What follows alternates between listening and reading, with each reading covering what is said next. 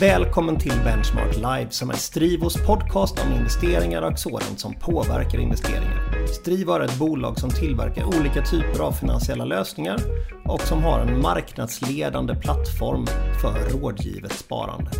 Jag som pratar heter Peter Jönsson och jobbar som sales på Strivo. Välkommen till Benchmark Live avsnitt 24. Eh, idag ska vi framförallt fokusera på den svenska aktiemarknaden och, och dess utveckling. Både framöver och kanske även historiskt. Och för att hjälpa oss navigera i detta börsmörker som vi nu befinner oss i har vi med oss eh, Peter Malmqvist, en börsnestro som man kallas av medias tidningar. Eh, en av Sveriges riktiga, riktiga analyslegender. Välkommen hit! Tack! Otroligt kul att ha dig med. Man är nästan lite ödmjuk när man sitter med en av sina gamla idoler från uppväxten. Ja. Sen blev ju inte jag analytiker, men jag tyckte det var väldigt roligt att följa dina åsikter och sånt, eh, även historiskt. Då. Det är jättekul. Um, kan vi inte börja lite med att prata om varför du kanske då är lite utav min idol? det vill säga, vad har du gjort historiskt? Jag kan berätta vad jag har gjort historiskt. Jag började som analytiker 1985. Och eh, då med eh, riskkapital egentligen och mer investeringar direkt i bolag. då jobbade jag på en statligt ägd bank som heter Investeringsbanken som var en av de få som på den tiden fick göra riskkapitalinvesteringar. Okay. Som hjälpte typ nystartade bra idéer att ja, få finansiering? både det men även investerade i börsnoterade bolag som behövde kapital då, okay. i det hela. Så det var starten på analysbanan. Innan dess hade jag varit revisor på det som numera heter EY, mm. men som då hette någonting helt annat. Mm. Där la jag grunden till så att säga, kunnandet om redovisning och mm. sådana bitar. Sen så gick jag in i den mer renodlade finansmarknaden eh, på då en firma som heter Stockholm Fondkommission där jag var ett kort tag. Men sen så var, blev jag journalist mm. och var ganska länge på Svenskan som det då hette börskrönikör, mm. vilket innebar ekonomijournalist med särskilt fokus på börsen. Mm. Och det gjorde att jag då utvecklade mig mot också det makroekonomiska området. Jag hade gjort det lite tidigare, för man märkte då redan börskraschen 87 faktiskt, att det här måste styras av några krafter som man mm. inte riktigt ser i bolagens resultaträkningar. Mm. Så på den vägen har det egentligen blivit. Men när man är journalist, då blir man lite premierad för att skriva om makroekonomi. Det är fler som läser om det än som läser en bolagsanalys om Volvo till mm. exempel. Mm. Så att det blev lite förföriskt samtidigt och, och, så är jag intresserad. Så det har blivit då, kan man säga, 50-50 egentligen makroekonomi, företagsekonomi sen svenskan-tiden. Alltså. Mm. Och ja, sen in i finanssektorn igen och ja, fram och tillbaks. Det är aktier och börs som står i fokus, men det är också inbäddat väldigt, väldigt mycket i makroekonomi. Och sen så har jag en liten udda ådra och det är att jag är redovisningsspecialist samtidigt. Då, och det ja, härrör från då min start på den här EU-grundarfirman. Och jag, jag har aldrig riktigt kunnat släppa det här med redovisning och redovisningsproblem för jag tycker det är både intressant men det är också det som jag tycker skiljer det företagsekonomiska området från det makroekonomiska. Inom företagsekonomi så, så är vi ständigt kritiska till de siffror som kommer fram vi nästan utgår ifrån att bolagen ska manipulera dem lite mm. i en stabiliserande riktning och uppåtgående riktning. Medan den makroekonomiska statistiken som sköljer över oss, som ju bara är stickprovstatistik, är undermålig av enorma mått jämfört med eh, vinstredovisning i ett företag. Men det finns ingen som helst, tycker jag i alla fall, ingen öppen diskussion om den makroekonomiska statistiken. Vilket då i sin tur har lett till att jag känner att även en amatör inom området, som en företagsekonomi mm. då ändå är, har rätt att, så att säga, ha synpunkter även på sånt som fina nationalekonomiprofessorer mm. normalt har, har prenumererat. Mm, absolut. Men det känns ju också som att utan makroekonomiska bakgrunden så är det väldigt svårt att försöka lista ut hur utvecklingen för bolagets vinster kommer gå. Om du inte är väldigt specifik, alltså generellt i bolagets vinster. Absolut. Uh, det, det, det är ju grunden egentligen för ja. min analys. Då kan man ju säga så här att eh, jobbar jag, vilket jag också har gjort, som specialiserad bolagsanalytiker på en viss sektor, mm. ofta verkstad då, eller skogen mm. eller IT, då blir ju världen väldigt relativ. Mm. Alltså vad Riksbanken gör med räntan, det är en sak, men det tar egentligen de här killarna på ekonomi, mm. eh, sekretariatet hand om och funderar på. Så tar man de prognoserna, utan sen blir ju frågan, vilket av de här bolagen inom min sektor, mina kärnbolag, fem, sju stycken, de stora, kanske en och annan utländsk konkurrent, och sen så finns några mindre intressanta bolag som är bättre värderade i förhållande till tillväxtutsikterna och så vidare. Mm. Så, så, jobbet som bolagsanalytiker är egentligen lite fritt på det sättet från makroekonomi. Utan det blir hela tiden en relativ positionering mellan olika möjliga alternativ som man då ska rådge kunderna mm, att köpa eller sälja. Så egentligen även en sektor som är på väg att må riktigt dåligt de kommande åren kan man som analytiker sätta några bolag som starka köp för att de är de billigaste i den sektorn? Man kan i alla fall säga, alltså det är otroligt, nu är vi tillbaka i makroekonomi, mm. alltså, men tittar vi på de riktiga krascher vi har haft då, som egentligen är, det här är väl den fjärde jag påstår vi är inne i då, mm. så är det väldigt svårt att hitta köpvärda aktier i en fallande marknad. Mm det blir ju ett relativt spel där också. Du förlorar mindre mm. på Swedish Match, eller ja, nu är de uppköpta. Mm. Men du förlorar mm. mindre på Axfood, eller en stabil mm. aktie, bankerna, än du förlorar på en tidigare högt värderad eh, IT-aktie till exempel. Va? Men att tjäna pengar i en fallande marknad är extremt svårt. Det är ytterst få aktier som går plus när börsen går som det var som mm. värst. Och 32 procent från årsskiftet minus. Mm. Så det, det, är en svår bit. Men ditt jobb som analytiker inom en viss sektor, du är specialist på den sektorn och kunderna förväntar sig att du ska kunna rangordna de här bolagen mitt i natten om de bara väcker dig. Mm. Alltså. Mm. och, och, det är det som blir jobbet. Och det är hela tiden ett, en relativ positionering och det skulle jag påstå också kunderna, i alla fall de institutionella, bedömer dig efter. Inte specifikt om aktien går plus eller minus, för det styrs som mm. sagt av marknaden. Utan du bedöms efter om du kan hitta den här positioneringen av bolagen som kommer gå bättre än de övriga, så att säga. Mm. I år är det inte mycket som har gått jättebra dock. Nej. Precis vad vi var inne på. Vad beror det på enligt dig att börsen har gått ner så kraftigt? Eller, ja, den är inte så kraftigt ner nu, men den var ju kraftigt ner i alla fall. Dels att vi hade ett fantastiskt rally innan. Mm. Så det var lite Vilket, väl dyrt? Det var absolut väl dyrt. Och nu försöker jag även följa då den amerikanska börsen av naturliga skäl, för det blir ju en sorts ja, global jämförelse hela mm. tiden. Och det rally som vi hade efter pandemin, som ju definitivt drevs på av två saker. Det ena var extrem, extrem låga räntor eh, på alla löptider. Mm. Det har vi aldrig någonsin tidigare sett. finns ingen liknande period i statistiken. Och då finns det inte överhuvudtaget Nej, en sån period. Alltså. Så det, det var ju den riktiga efterbrännkammaren i den här uppgången. Men det var också det som man då kan se, vi är nu inne på elfte kvartalet i rad, då Stockholmsbörsens bolag har överträffat analytikernas förväntningar. Och nu sista kvartalet var det med en, en hygglig procentsats på 3-4 procent. Mm. Det här, alltså bolagen har varit mycket bättre än vad någon har kunnat förutspått på att skydda sina vinster och även kunna expandera i den efterföljande så att säga, flodvåg av köpkraft mm. som då kom ut på marknaden 2021, framförallt när då nedstängningarna, men, men framförallt då vaccinen mm. började bita och mm. nedstängningarna även i Europa då blev eh, ja, ännu larvigare än vad de var tidigare. Alltså. Mm. Precis, bolagen har gått bra men börsen är ju ner. Varför är börsen ner då? Sen kom vi till årsskiftet och då så var det ju helt enkelt så att efter ett helt år av alldeles för hög inflation, där centralbankerna som vanligt förnekar att det är något problem uppåt med inflationen och ständigt håller på och tjatar om att mm. det skulle vara ett problem neråt med inflationen. Mm. För de älskar att sänka räntorna men är väldigt motvilliga mot att höja räntorna. Mm. Så efter ett helt år med hög inflation, då de för länge sedan borde ha höjt räntorna, så blir det bara en helomvändning av Guds nåde, framförallt som vanligt med starten i USA, för det är de som är modigast. Det är mm. trots allt de som mm. sitter på de största kapitalmassorna och känner den största pressen att nu börjar det här gå åt mm. fanders. Va? Och då börjar de höja räntorna.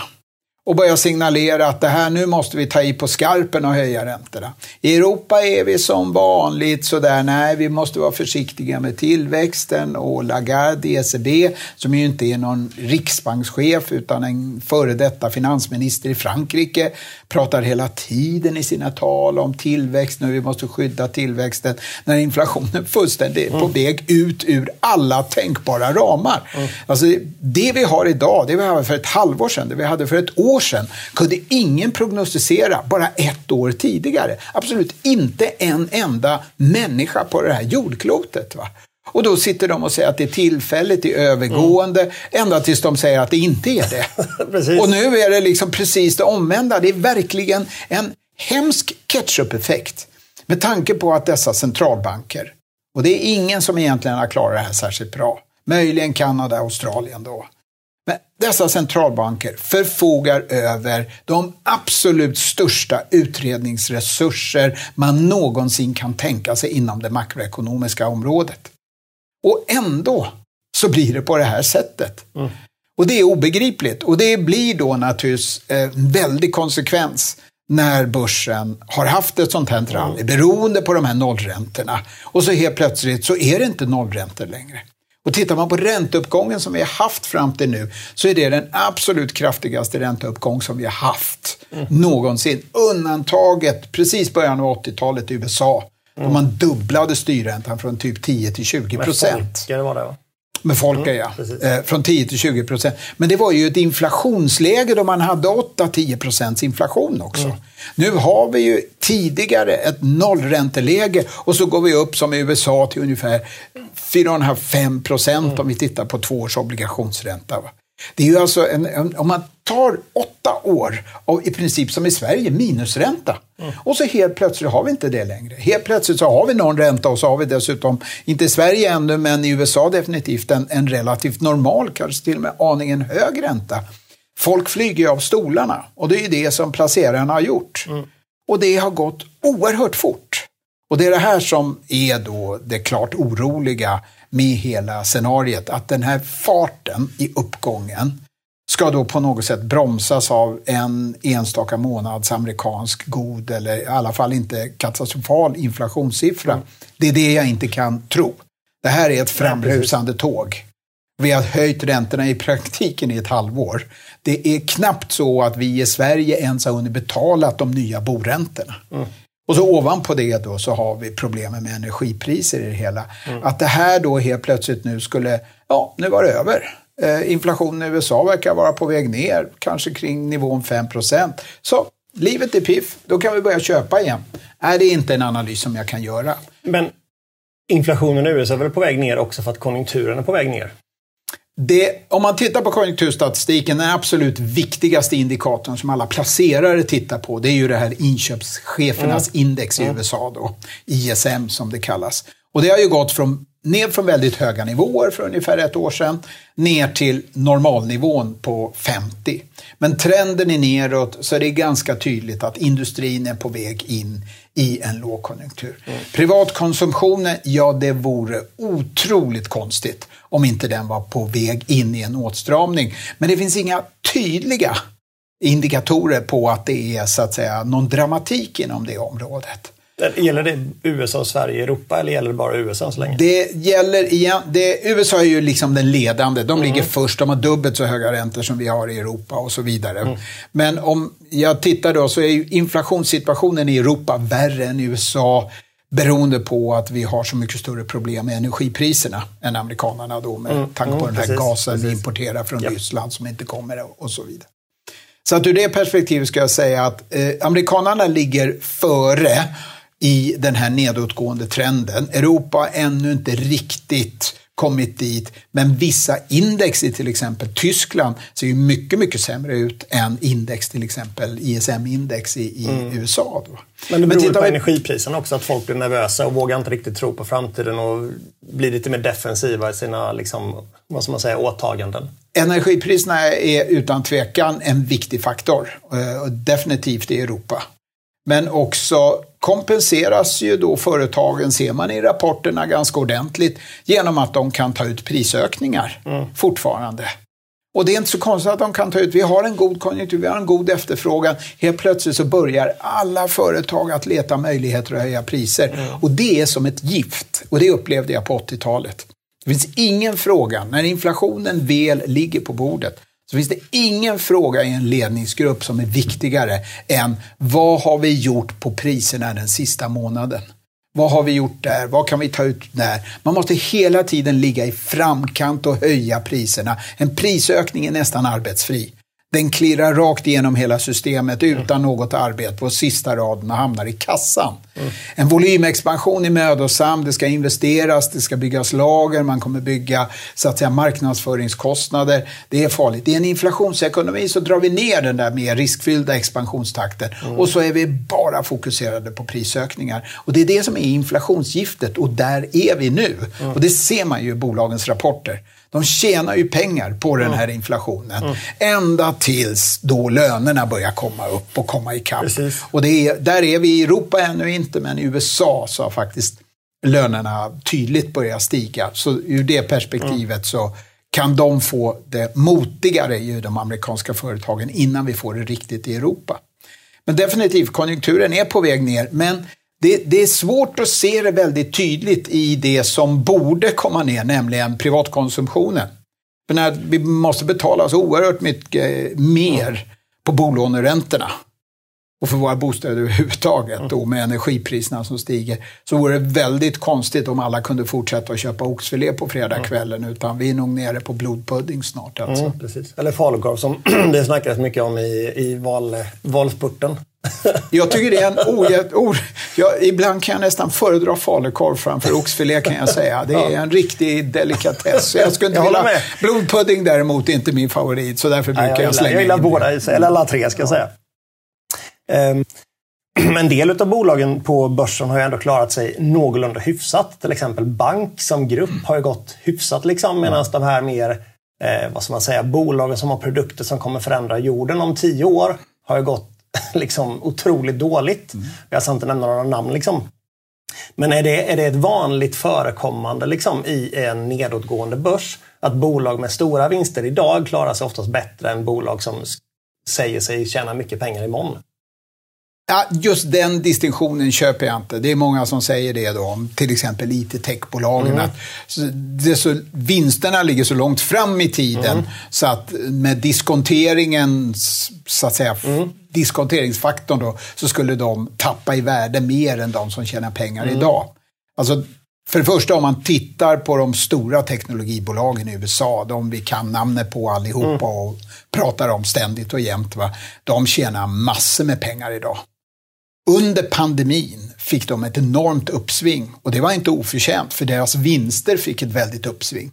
Vi blev ju betydligt mer digitala över en natt. Inte minst i Europa då när vi stängde in 500 miljoner människor i flera månader. Va? Men det gjordes ju partiellt även i USA och i andra delar av världen. Så IT-tech fick ju ett väldigt uppsving. Det uppsvinget är över nu. Och det är det vi ser i vinsterna. Och då går det ner till lite mer normala, tidigare långsiktiga trender. Det här behöver man inte vara någon mästeranalytiker för att se. Det är bara att lägga en kurva över de här stora techbolagens vinster. Så ser man uppsvinget i Apple, Microsoft och Google och, och Alphabet och så vidare. Va? Och nu är det på väg ner. Och det är värst i Facebook och Facebook investerar oerhört mycket i ett framtida system, vilket mm. ytterligare drar ner vinsten och så vidare och blir kritiserat.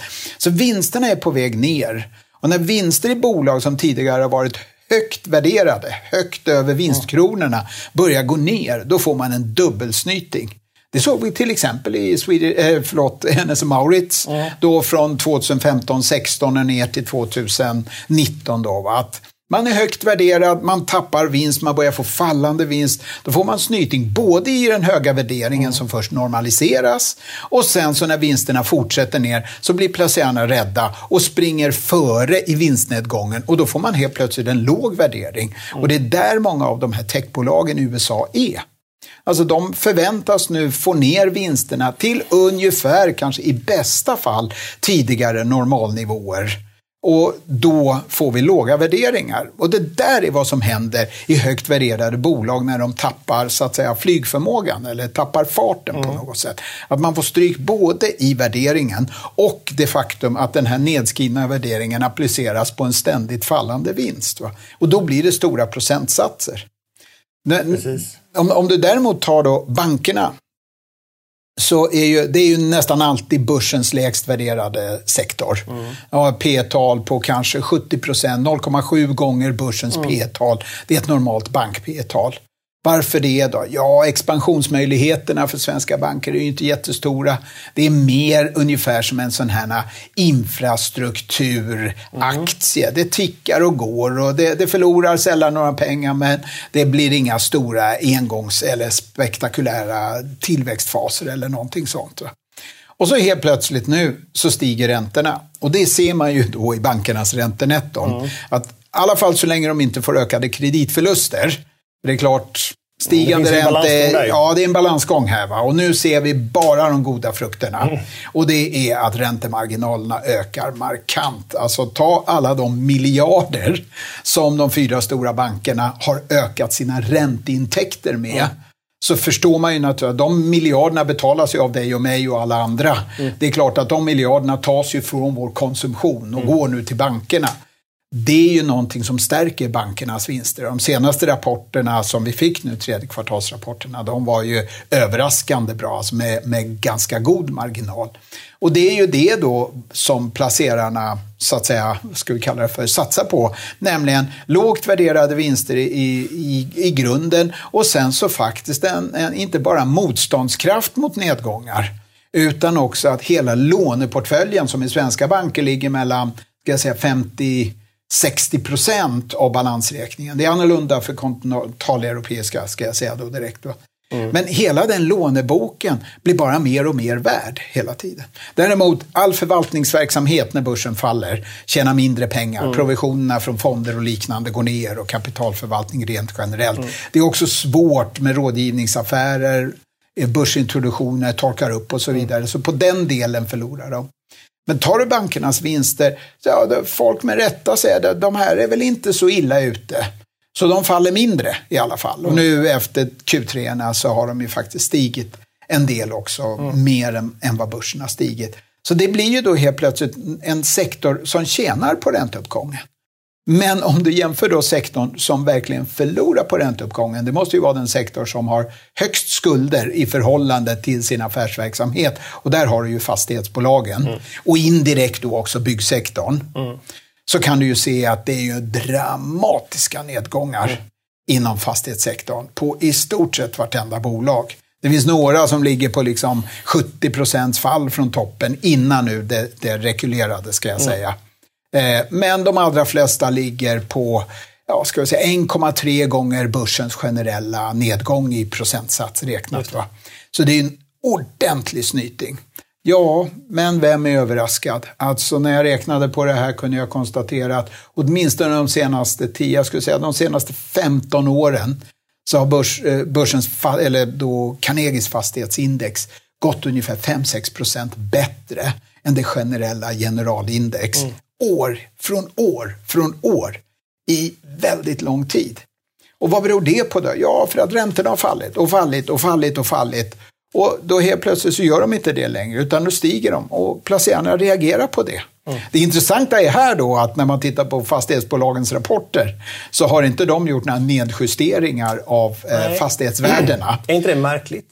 Det, det, är en reaktion som jag såg även när vi hade vår enorma kris på 90-talet. Och det är, jag skulle påstå att det är så här. Du sitter i ett bolag, du har gärna en koppling till börsen när den går upp för att det är kul. Det är eh, ryggdunk mm. och placerarna gillar vad vi gör va? och det är kul att prata om. Sen är plötsligt så gillar de inte vad du gör och då ser man sig, ja, placerare av olika slag. Va? Det är ju snabbrörliga och nu, nu är det de här jäkla blankarna som har fått övertaget mm. igen. Va? Och det har ju väldigt lite att göra med de här långsiktiga värdena som vi bygger i vår fastighetsportfölj.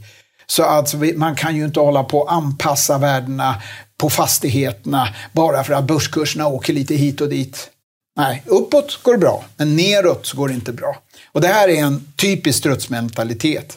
det är att man vill idiotförklara den enormt stora grupp placerare som helt plötsligt verkligen flyr undan den här sektorn. För de sätter in en stigande ränta i ekvationen och ser det här blir ju inte bra. På samma sätt man satte in en fallande ränta i ekvationen och sa ja det här blir ju jättebra. Mm. Men på bolagen så är man då rädd, påstår jag. För att göra några justeringar av de här fastighetsvärdena. För bolagen tror att de då så att säga kan förvärra situationen på marknaden. Mm. Att man liksom häller lite bensin på marknaden. När marknaden i själva verket står och säger så här, vi misstror era siffror grymt. Och om ni inte går i den riktning till vilket vi har vårt misstroende och justerar ner era värden, då misstror vi dem ännu mer. För då vet vi att ni inte är beredda att tala om för oss hur det verkligen ser ut. Och här gör man det fundamentala misstaget. Det är så vanligt alltså. När det går dåligt för företag så försöker man skylla över lugna uttalanden av typen på sikt så kommer det här ordnas och så vidare. Va? Och det är precis det vi ser i fastighetssektorn nu. Så jag skulle påstå att fastighetsbolagen förvärrar sin egen situation på aktiemarknaden genom att inte överhuvudtaget i sina rapporter väga in aktiemarknadens reaktioner på någonting som är en superfundamental faktor, nämligen stigande räntor. Det är inte så att det är liksom någon konstig eh, udda krasch i någon IT-sektor eller någonting sånt som smittar av sig på några fastighetsaktier. Utan det är räntan som driver ner aktiekurserna. För alla kan sätta in en markant stigande ränta i fastighetsekvationen och räkna fram att de här värdena skulle väl ner en 20-25 procent. Mm. Och eftersom det är belånat då så faller kurserna 50 procent. Mm. Och då blir också kassaflödet av så mycket sämre med tanke på att de har så mycket lån. Ja, alltså då, då inträffar ju nästa faktor här. Då börjar ju kreditgivarna undra, mm. vad, vänta nu, vad, kan vi lita på de här balansräkningarna? Mm. Och det är klart, är det bankerna som har goda kontakter direkt med företagsledningarna så är de kanske mer benägna att lita på de här mm. eh, balansräkningarna. Då har vi helt plötsligt obligationsplacerare som handlar obligationerna och som ju du också vet, illikvida obligationer mm. som är svåra att ställa priser på. Precis. En konstig marknad som vi aldrig tidigare har hanterat. Då blir det dramatiska fall i obligationspriser, vilket då resulterar i baklänges att räntan om man ska ut nya obligationer. Mm. Den kommer ju vara tre gånger så hög som de gav ut senast. Då går det ju inte. Då täcker ju inte ens driftnettot räntorna. Då måste de gå till bankerna och så att säga mm. med mössan i hand och lite och säga obligationsplacerarna misstror vår balansräkning men vi hoppas ju att ni inte gör det. Och det gör de inte. För att de har ju insider och kan gå in och titta på om de vill varenda fastighet, vilket de naturligtvis inte gör. Men de, de kan ju då skaffa sig information som uppenbarligen är bättre än den information som placerarna får. Mm. Så det vi ser nu men ligger inte också bankerna, ursäkta jag avbryter, men ligger inte bankerna väldigt mycket lägre ner i kapitalstrukturen? Det vill säga obligationsägarna åker ju på smällen före bank, bankerna så att säga. Absolut, men eh, det, alltså, obligationer är ju off, eh, nu, nu vågar jag inte uttala mig om andelen, men min bild är att det är oftare att de inte löper med någon säkerhet i tillgångsmassan mm, än att de löper med säkerhet i tillgångsmassan. Och därigenom så har obligationer betraktats som ett ganska flexibelt instrument. För mm. du behöver inte involvera hela administrationen med pantsättning och så mm. vidare. Då. Eh, det är helt klart att kan du ha, så att säga, belåna en fastighet till ett visst värde som du själv tror på och ha den fastighet som säkerhet så kommer du ju få en lägre ränta. Så fungerar ju marknaden. Mm. Dock inte uppåt, Nej, har det varit så. Men nu är det, när, när risk verkligen är risk och inte så att säga, omvänd riskpotential, mm. då fungerar marknaden så. Och det är det vi ser och då får ju helt plötsligt flera bolag med stor sannolikhet eh, en viss, jag skulle kalla för kapitalproblem. Eller så får de då ge placerarna en väldigt mycket högre ränta än tidigare. Och då är nog en hel del av de projekt som man har tänkt att genomföra inte möjliga att genomföra längre. Så att fastighetsbolagen har ett trovärdighetsproblem här.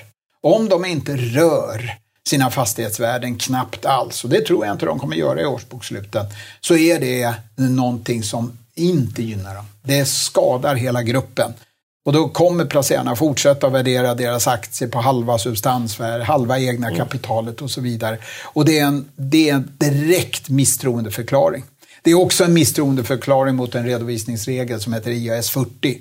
som tillåter då företagen att ta upp så att säga fastigheterna till bedömda marknadsvärden, beräknade marknadsvärden och så vidare. Va?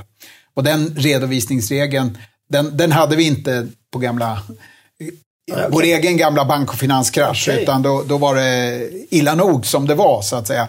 Nu har vi haft, sedan 2005 har då alla fastighetsbolag skrivit upp sina fastigheter och då på det sättet gynnat sina börskurser. Mm. Nu det här året, hittills har jag inte sett eh, nästan några nedskrivningar alls. Det finns några som friserar lite i kanten bara och så vidare. Och det gör att placerare blir ännu mer mm. rädda för att de här siffrorna som vi alla pratar om, de är faktiskt fejkade. De är fel. De fungerar bara i en uppåtgående marknad när räntorna faller och inte när räntorna stiger. Va? Och det, det spär på oron för fastighetssektorn faktiskt. Det är klart, men det låter på det nästan som att bankerna ändå kommer stötta fastighetsbolagen om fastighetsbolagen inte kan utnyttja obligationsmarknaden. Ja, absolut. Men inte till de räntemarginaler som gällde då när de tvingades konkurrera med obligationsmarknaden. Nej, utan till andra räntemarginaler. Så att du får dels en stigande, ska vi säga, basränta i form av statsobligationer och så vidare. ovanpå det så får du en stigande riskpremie. Mm. så att ur det perspektivet så får de ändå en dubbelsnyting när bankerna, så att säga, då, om man så vill, rädda är kanske ett lite starkt ord. Vi pratar ju inte om, i normalfallet i alla fall, fastighetsbolag som är på väg på något sätt och inte kunna betala sina räntor ännu. Utan vi pratar ju om börskurser som faller dramatiskt. Mm. Och det är väl det som jag mest ser som eh, ett brist på förtroende för de siffror som fastighetsbolagen kommer, utgår jag ifrån om jag tittar på kvartalsrapporterna, prestera även i årsredovisningen. Va? Det, det är också, förtroendet för revisorskåren står på spel här. Och det är också någonting som eh, finns i botten. Revisorerna kritiseras ju aldrig när saker och ting går bra, utan alltid när saker och ting går dåligt. Va? Och det är klart, sitta som revisor i ett fastighetsbolag, skriva under en årsredovisning där man har värden mm. som på börsen värderas långt mycket lägre än vad de görs i balansräkningen. Det är också en sorts bevisbörda för bevi revisorn. På vilka grunder har du accepterat den här redovisningen? Mm. Vad ligger bakom det? Idag måste revisorerna skriva mer om hur de ser på sådana här faktorer. Och det är klart att fastighetsvärderingen i fastighetsbolagen är ju den centrala faktorn som de måste skriva om. Och jag är i alla fall väldigt intresserad av att se vad de kommer skriva om det här. Mm. Om de vågar signalera att det finns osäkerhet kring värderingarna men vår bedömning har ändå till slut varit att vi kan försvara värderingarna beroende på eller om de kommer så att säga bara säga ja, vår bedömning är att balansräkningen är, visar ett eh, riktigt värde utifrån ett bla bla bla och så vidare. Va? Man borde kunna se det tänker jag, på transaktioner som sker, men det kanske inte sker några transaktioner nu. Nej, det, det är svårt liksom att hitta någon Det är ju det som, precis, eller så. Alltså, det är ju därför den här marknadsvärderingen är så bedräglig. För den funkar jättebra i en stigande marknad. I en mm. stigande marknad kommer det in nya aktörer, mm. det kommer in nytt kapital, alla är sugna på att köpa, man vill expandera. Det finns aktiviteter, som det ofta heter i den här branschen. Det finns evidens på vissa marknadsvärdenivåer mm. i Stockholm, Göteborg och så vidare. Va? För det görs affärer. Och så klappar marknaden ihop. Då görs det inga affärer. Och då blir det ofta att bolagsledningarna pekar på den senaste transaktionen mm. som då ligger ett och ett halvt år tillbaka. Mm. Det har inte gjorts några andra transaktioner. Nej, men räntan har gått upp från noll till någonting till kanske 3% på tioårig statsobligation. Mm. Det, det kan ju inte betraktas som att det går från en normal nivå till en hög nivå, utan det måste ju vara från en undernormal nivå till en lite mer normal nivå. Mm. Och det måste ju fastighetsvärderingarna anpassas efter. Mm. Jag tror inte det kommer ske, men det blir väldigt intressant att se i årsredovisningarna, där ju då revisorerna är inblandade på ett helt annat sätt än i kvartalsrapporterna. Så det, det här är sektorn som verkligen, för den som är då lite mer teoretiskt intresserad av redovisning och så vidare, intressant att bevaka verkligen. Alltså. Det, är också, det, det, har att göra med det här placerarnas förtroende för den information som bolagsledningen lämnar till marknaden, där vi är kanonbra i normalfallet. Men i fallande marknader, då låser det sig på något sätt. Alltså. Man, man blir rädd för att och liksom Ja, det är som, ja hälla, hälla bensin på brasan. Det ska, det ska vi inte göra, utan vi ligger lite lågt här då och, och, och plockar ner det här kanske successivt. Vi ska inte oroa någon va? i onödan i alla fall. Och så. Det, det, är inte första gången det här händer. Absolut, det var dramatiskt i början på 90-talet. Alltså. Mm. Dramatiskt. Så då, var det, det, värre då eller var det, är det värre nu? Ja, det var värre då i och med att då var ju bankerna eh, väldigt hårt ansatta. Så att ur det perspektivet så, så so far så var det mycket värre då. Men man ska inte heller glömma bort att alltså 90-talskrisen tog två år. Och vi har precis haft höjda räntor i det här landet på ungefär ett halvår. Mm. Så att innan man säger att det var bättre eller sämre så måste man räkna in tidsperioden. Och det är klart om den här inflationen fortsätter under ett par, tre år och vi får upp räntorna för en statsobligation till kanske 4-4,5 procent, då är det en annan situation. Och då kan man konstatera att uppgången i fastighetsaktierna har ju varit dramatiskt mycket bättre än börsen som jag nämnde mm. under väldigt lång tid. Och därigenom, om, om nu det ska vara så att säga ett riktmärke, så finns det ju ganska mycket att hämta igen också så att säga på nedåtsidan. Mm. Så innan jag säger att det var, var värre på 90-talet än nu så måste det gå ytterligare åtminstone ett år för jag ska kunna jämföra. Men jag tänker typ avkastningskravet på fastigheter. Var de liksom högre på 90-talet? Ja. Alltså vad vi, gjorde, vad vi gjorde på 90-talet det var att vi, vi, kunde låna, vi kunde låna utomlands till 7-8 procent, mm. men med valutarisk då. Mm. Men eftersom vi aldrig skulle devalvera kronan Nej, så var ju inte det något problem. Eller så kunde vi låna till 10 procent, 9-10 procent i svenska kronor utan valutarisk. Sen så i början köpte vi fastigheter som gav en avkastning på 10 procent och täckte det räntorna. Och sen successivt i takt med att marknaden blev allt mer hysterisk mot slutet av 80-talet så köpte vi då fastigheter på ungefär halva som gav en avkastning som var motsvarande halva räntan. Mm. Och hur kan vi göra något så dumt? Mm. Jo, men det var ju jätteenkelt för att om man behöver betala ränta och amorteringar då säljer man bara några fastigheter och det gjordes också successivt. Ända tills... Högre, högre värderingar. Ja, det är högre och högre värderingar. Men så helt plötsligt så är det väldigt många som ska sälja fastigheter och så har räntorna stigit ännu mer och så ska vi ha kampen om kronan med väldigt, väldigt höga räntor mm. och då finns det inga köpare. I det läget så saknas köparna mm. och marknaden torkade upp fullständigt i början på 90-talet. Alltså, det fanns inga transaktioner. Så det, och, och därtill, på grund av det här, då, så hamnade ju bankerna i mycket stora problem där både Gotabanken och gamla Nordbanken hamnade illa ut, där Swedbank hamnade illa ut, där, där mm. det, alltså SEB i princip någon månad innan vi släppte kronan och alltihopa gick ut och sa att värdet på vår aktie är osäkert. De alltså kände sig mm. tvingade att informera marknaden mm. om att de hade stora problem. Det var egentligen bara Handelsbanken som klarade sig någorlunda de drog visserligen med i det här för att de är en bank. Mm. Och alla blir smittade mm. om, om en har, så att säga, viruset, så att mm. säga. Men de hade sin försiktigare profil och det, som vanligt i alla dåliga tider så firar Handelsbanken de största triumferna. Mm. För att de har de bästa kunderna med den bästa betalningsförmågan i snitt. Mm. Men det, det, är precis det här scenariot som jag, jag, tror inte vi kommer hamna, hamna där nu, Nej, för bankerna är mycket starkare än vad de var då. Och vi har trots allt lärdomarna från 90-talet, även om det blir allt färre som var med på 90-talet. Och det är då vi riskerar att göra om misstagen. Mm.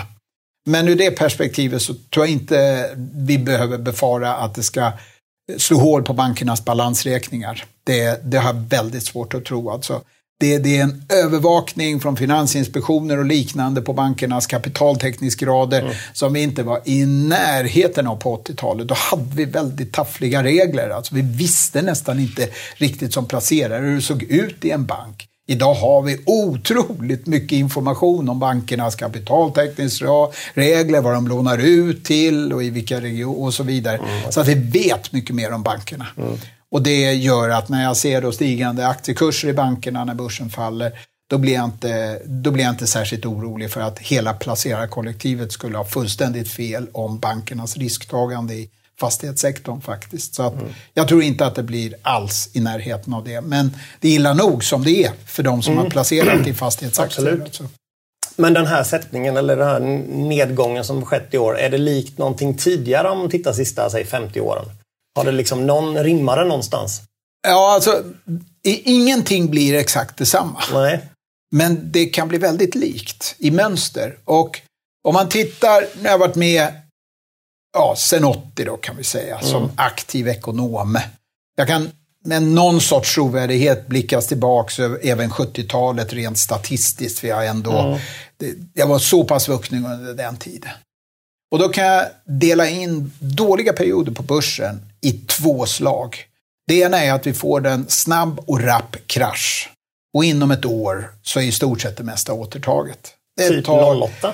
Typ 08, mm. typ 87, typ pandemikraschen mm. här 2020. Mm. Det går bara, det, och den var oerhört snabb. Mm. Det tog fem veckor mm. från topp till botten. Så snabbt brukar det inte gå, men det brukar ta ungefär tre månader. Mm. Och det startar nästan alltid i juli.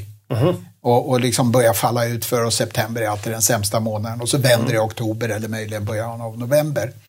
De snabba rappa krascherna, de återtas, de, de utlöses ibland, vet vi inte. 87 vet vi inte varför det utlöstes. Det, det, är fortfarande ingen som kan säga varför. Annat än vi visste, det var hög värdering för att vara på den tiden. Mm. Hög värdering med de räntor som vi hade då. 98, då utlöstes det av en Sydostasienkris som man fick borta. Det var en finansiell kris som startade borta i, i Asien då. Va? Och som fick... Ryssland också Sen fanns det Rysslands problem och så vidare. Men det, det ska, Ryssland är alltid en, eh, ekonomiskt en liten faktor, även då i, idag. Så att det kan aldrig i sig skapa en börsbubbla. Men Asien är väldigt stort. Mm. Och det här var ju då innan Kina på något mm. sätt var... Innan Asien det, var stora? Innan, innan egentligen Kina-Asien var så dominerande som de är idag.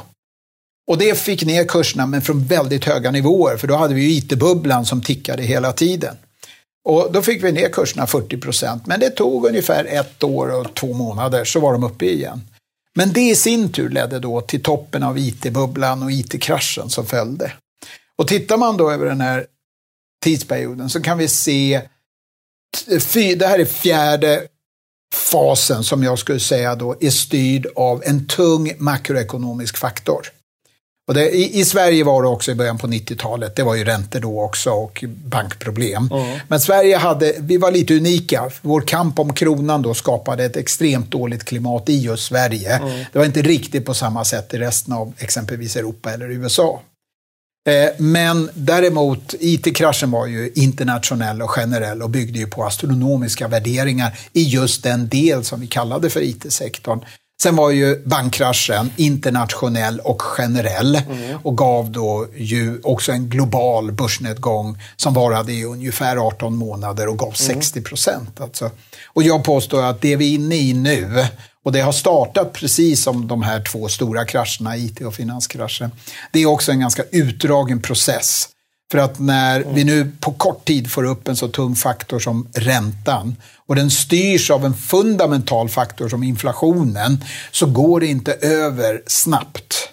Utan det tar lång tid ner och sen tar det ungefär två och ett halvt år, tre år så är vi uppe på tidigare högsta nivåer om vi nu får döma av, mm. av eh, IT-bubblan och finanskraschen. Sen IT-bubblan är fel att kalla för IT-bubblan, för den är egentligen två bubblor. Det ena är IT-bubblan och precis när den börjar så att säga reta ut sig, skulle jag säga, så kommer då terrordåden i mm. USA den 11 september. Och året efter, ett och ett halvt år senare, så startar Irakkriget. Och den sista fasen, den, den bakar man gärna in och säger IT-bubblan blev 70 procent. Mm. Men jag påstår att IT-bubblan var IT-bubblan och den varade i ungefär 18 månader. Sen kom efter spelet efter terrorattackerna och Irakkriget och det skickade ner börsen ytterligare 20 procent ungefär. Mm. Va? Så det är lite, lite orättvist mm. att kalla för... flera anledningar till ja, den nedgången som precis. ser ut som en nedgång. Precis, det ser ut som en nedgång. Mm. och, och det var det verkligen inte, utan Irakkriget var en dramatisk faktor när amerikanerna då helt plötsligt ska mm. invadera Irak. Det var ju eh, skrämmande och stort i klass med nästan Rysslands invasion av Ukraina. Mm. Det, det, ska inte riktigt jämföras, men alltså dramatiken på marknaden och, och rädslan, den, den påminner väldigt mycket om den rädsla som vi i alla fall initialt kände, i mångt och mycket även känner för då Rysslands invasion mm. av Ukraina Precis. i det hela. Så jag befarar att vi är inne i en, en sån här längre, lite mer strukturell fundamental börsnedgång som verkligen drivs av en faktor som vi kan sätta fingret på. Mm. Som IT-krascher med de extremhöga värderingarna. Som att banker kollapsar och det tar sin lilla tid att mm. få ordning på det, även om man lyckades ju fantastiskt väl. Då, va? Och nu är vi inne i vad jag kallar för inflationskraschen. Mm. Jag tänkte precis fråga, vad kommer du kalla den här ja, om fem år? Jag, jag, kallar den för inflationskraschen. Mm. Mm. För att nu är vi inne i någonting som är väldigt svårt att stoppa. Mm. Och även om vi säger att det beror bara på energipriser så kan vi titta på alla prisindex och delindex och se att ja, det kunde vi önska. Men nu har just den här, eh, som jag påstår då, eh, lite, ja, om man får säga så, girighetsnerven kommit in i alla företag. Att det är viktigare än någonting annat att se till att få ut prishöjningar. Och vad man sen kan motivera det med, det är en annan femma. Men just nu så accepterar kunder rakt igenom hela ledet mm. att en leverantör höjer priserna. Konsumenter köper de dy det dyrare smöret, den dyrare osten. För vi, vi tror att det är tillfälligt och det här kommer väl gå tillbaks och sen kommer Bregott kosta 45 spänn igen va, istället mm. för 65 och så vidare. Va.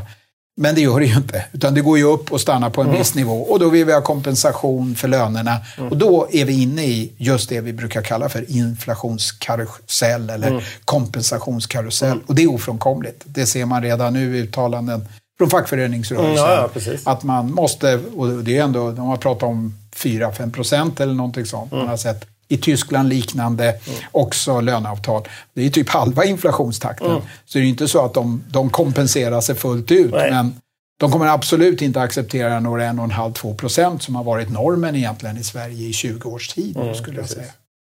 Mm.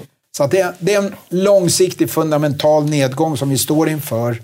Och eh, därför så måste man försöka hålla fokus på just de faktorer som är viktiga för att få broms på det här. Och då är naturligtvis en nedgång i den amerikanska inflationstakten eh, precis den typ av läsning man vill ha. Mm, det är klart. Men 5,5 procent på en dag. Jag gick tillbaka till 1970 mm. där jag dagliga noteringar på amerikanska S&P index mm. och tittade hur många gånger, det finns 13 333 börsdagar sedan 2, juni, 2 januari 1970. 15 av dem har varit högre än 5,5 procent. Så det här var alltså den femtonde största börsuppgången. Mm. Och nästan alla eh, är från 2008, då mm. när man hade finanskraschen, eller 2002, 2001, 2002 när man hade IT-kraschen. En är från 1987, mm. då när vi hade så att säga börskraschen 87. Så det också visar ju, de här 15 värsta visar ju att vi är inne i börserna, det här vi brukar prata om likviditet och snabb handel mm. och god information, rörlighet och allt det här. Ja, inte skapar det stabilitet. Det kan inte Nej. vara en tillfällighet att de 15 värsta uppgångarna minus en har skett under 2000-talet. Alltså. Men det är ju en effekt av att vi har eh, oerhört många fler människor intresserade mm. av det här. Oerhört många fler människor som livnär sig på det här, mm. jag till exempel. Mm. Och oerhört mycket mer kapital som går in och ut på börserna med en teknologi som vi på 80-talet då, om vi pratar mm. långt tillbaka i tiden, bara kunde drömma om. Alltså elektronisk handel mm, och vi det. pratar om databaserad handel med ljusets hastighet kunna eh, lägga upp och dra bort köp och säljordrar hela tiden det, är inte så direkt att bevisen för att det här skapar stabilitet är överväldigande. Men jag menar, rimligtvis så skapar det ju högre volatilitet när allting är så mycket snabbare. Ja. För förr i tiden när du hörde om inflationssiffran, då mm. kanske du hörde det en halvtimme efter den hände. Ja. Och då ringde du en aktiemäklare där du jobbar, kanske då på Aragon, ja. eller hur? Och så bara, tjena du, vad tror du om det här? Och nu liksom går du in i en app och så bara köper du någon ja, tio gånger belånad. OMX-certifikat. Ja. Liksom. Och så bara pang och så är det hur mycket pengar som helst plötsligt. Det, jag håller helt med den beskrivningen. Det, det, tråkiga för en teoretiker som jag ändå betraktar mig som, mm. det är ju att man för att tro på det man gör så vill man ju antingen att det ska skapa bättre tillväxt än om det inte fanns det man gjorde. Mm. Eller att det ska skapa större stabilitet, men helst mm. både och. Mm. Stabiliteten kan vi ju konstatera, den infinner sig inte. Tillväxten tror jag, alltså mm. definitivt. Det här rappare informationsflödet gör att vi snabbare mm, anpassar mm, oss, får bort defekter och konstigheter eh, och, och därigenom totalt sett vinner på det. Men vi får inte stabilitet i systemet med hjälp av den här bättre likviditeten, om vi nu kan kalla det för Nej, det, alltså bättre informationsgivningen. Och det är lite, det är, det är lite tråkigt, mm. kan jag tycka. En teoretiker vill ju ha både bättre tillväxt och större stabilitet när allting blir bättre. Mm. För det blir det. Alltså det är ju fantastiskt, bara ta hela fondsystemet som vi har byggt upp i Sverige sedan början av 80-talet och som gör att vi är kanske världens mest aktieexponerade nation när det gäller vårt sparande. Mm. Men det ger ju en, vem som helst möjlighet att utan någon typ av administrativ börda nästan alls värre än att sätta in pengarna på ett bankkonto. Mm.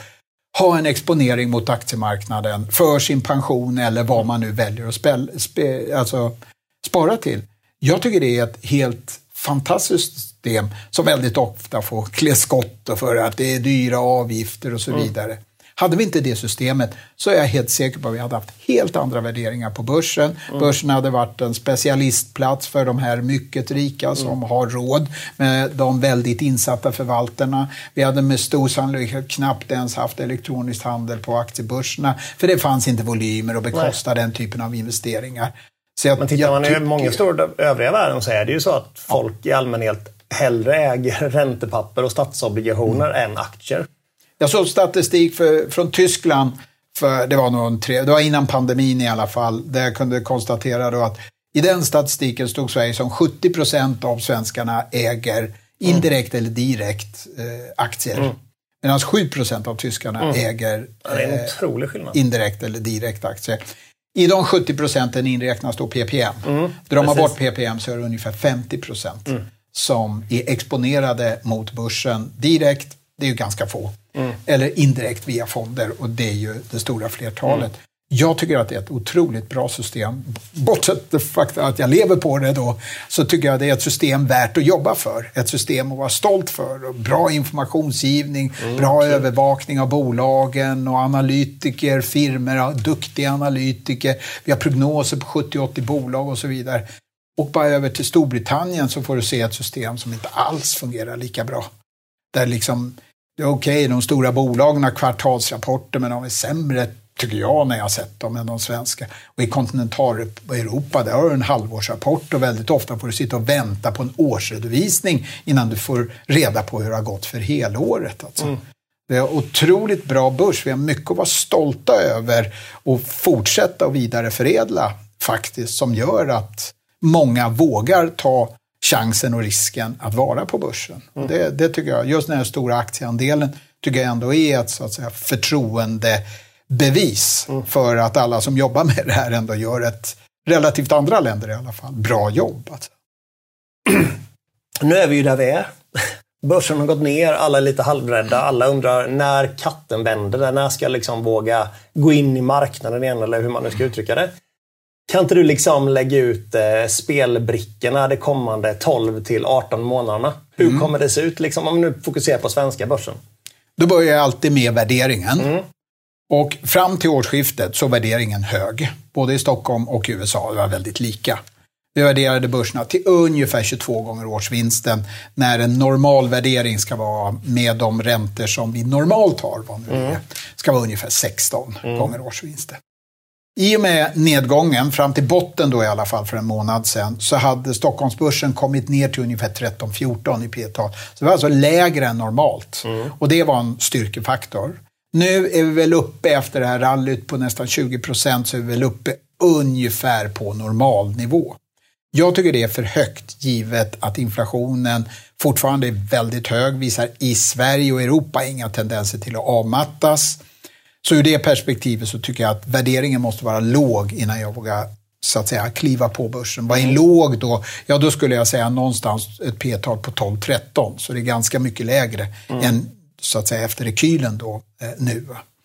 Så då har jag det. Då, det är normala värderingar kan man säga. På två, tre års sikt så kommer jag nog få en vettig avkastning för värderingarna är enorm. Men det kommer bli billigare att köpa aktier längre fram. Och mm. det beror på att räntorna i Sverige, styrräntan har ju gått upp, 1,75, det är ju ingenting. Amerikanerna är uppe i 4 procent mm. nu och det är ungefär jämförbar inflationsstatistik.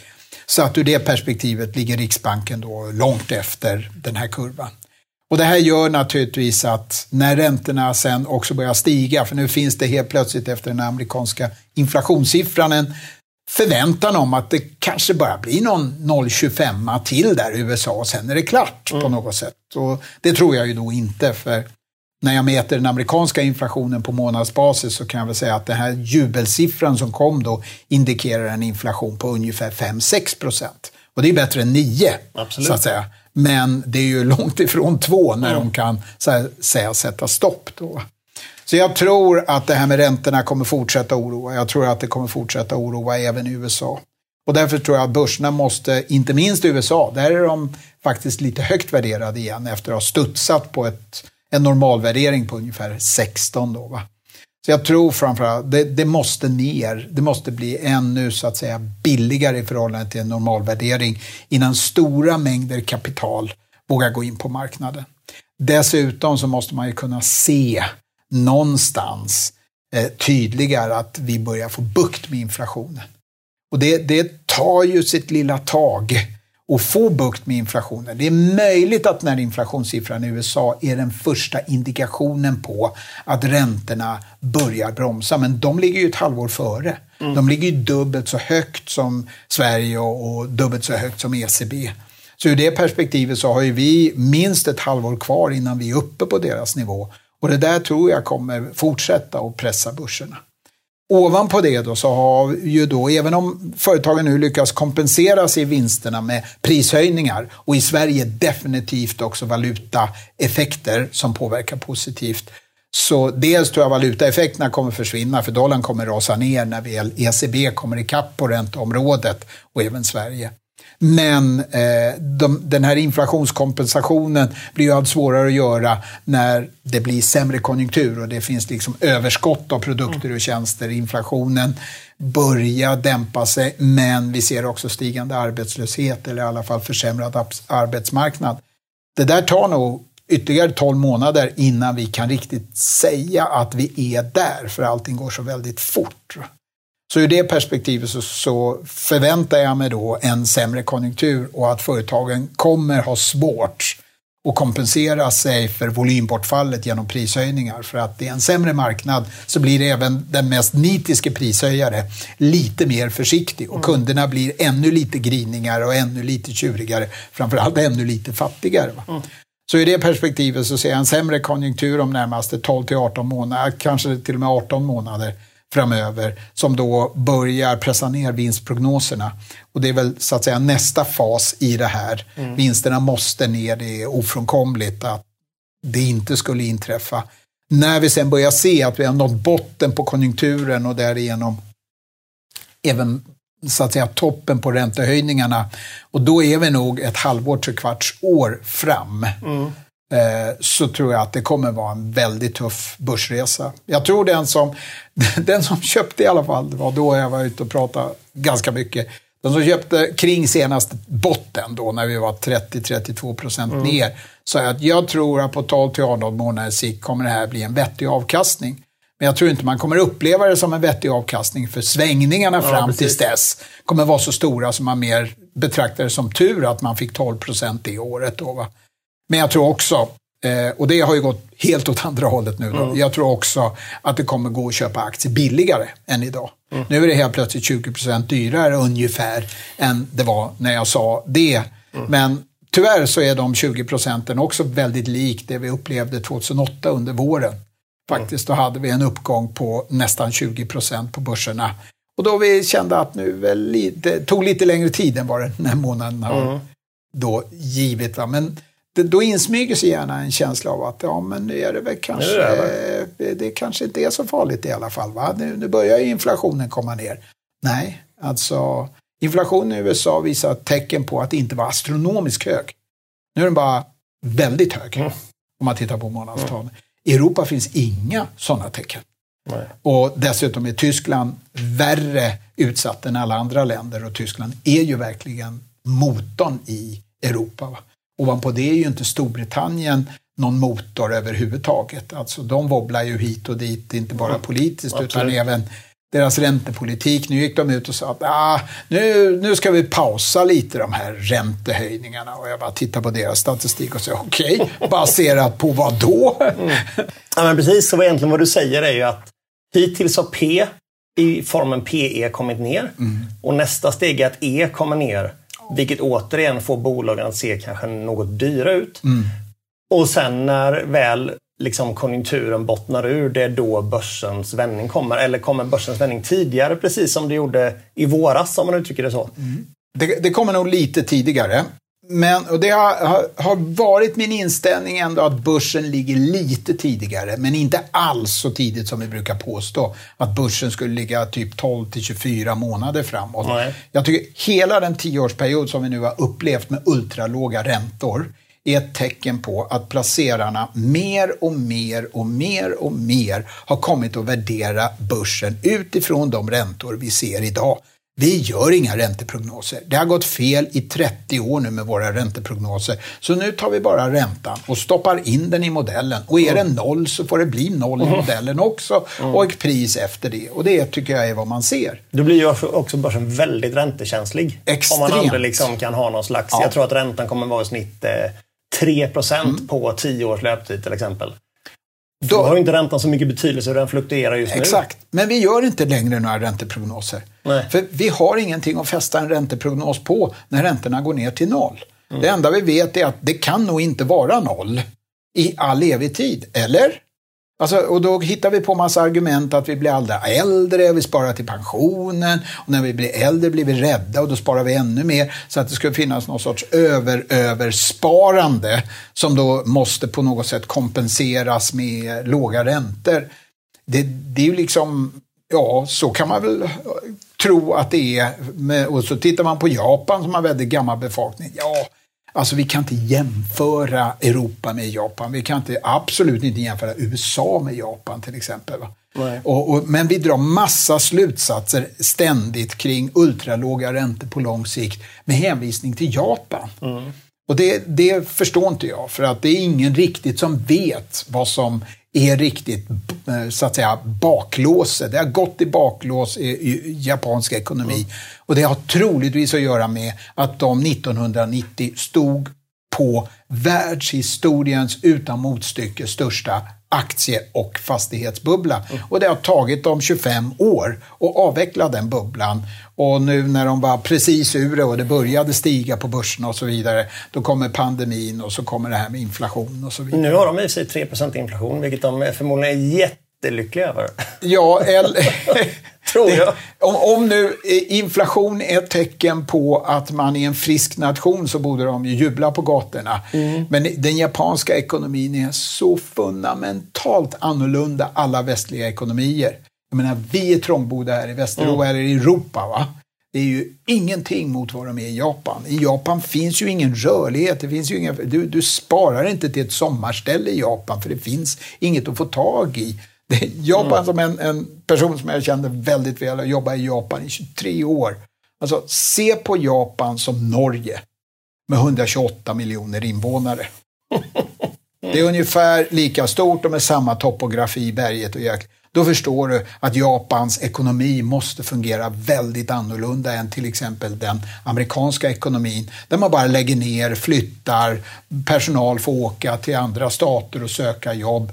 Den, den japanska eh, spelplanen är fast. Man flyttar ingenting utan man får försöka hitta andra vägar framåt för att kunna växa och nå välfärd. Mm. Och det är klart, om, om man har en sån ekonomi där efterfrågan på kapital ständigt är lågt, för det finns ingenting att investera i i landet, då kanske en sån ekonomi får ständigt låga räntor. Mm. Eller så har de gjort någonting annat som vi inte ska försöka efterlikna. Mm, Men att precis. titta på Japan och så säga att vi på det, av de skälen att Japan skulle vara något föregångsland på räntesidan, det kan jag bara inte göra. Det blir en alldeles skev analys. Så ur det perspektivet så tycker jag då att centralbankerna, de, de, har, de vill vara goda, de vill bidra, de vill hjälpa till med tillväxt och de vet att en låg ränta är ett bra instrument för att nå bättre tillväxt. Och de har under 20 års tid nu inte kunnat se några negativa effekter av att bara sänka och sänka och sänka.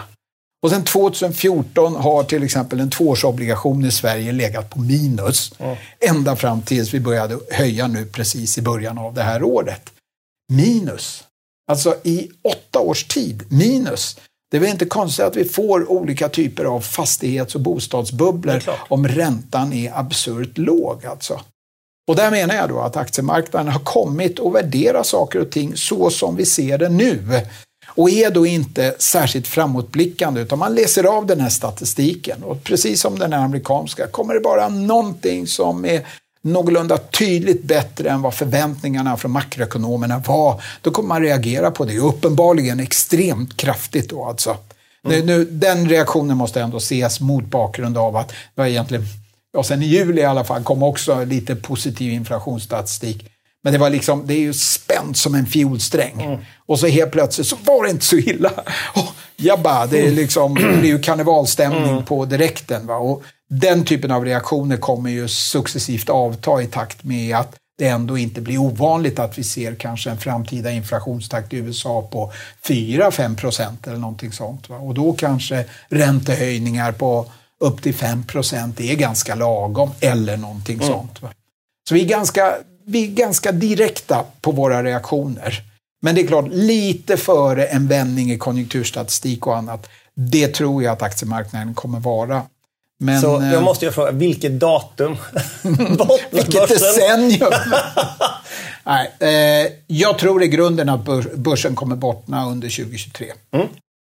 Men det låter ju hoppfullt. Ja, det, det låter det är skönt.